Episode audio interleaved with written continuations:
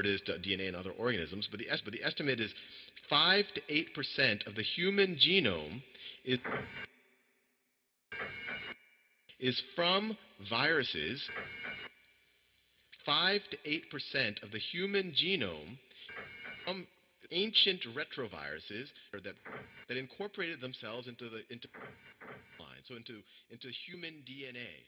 So these are called endogenous retroviruses.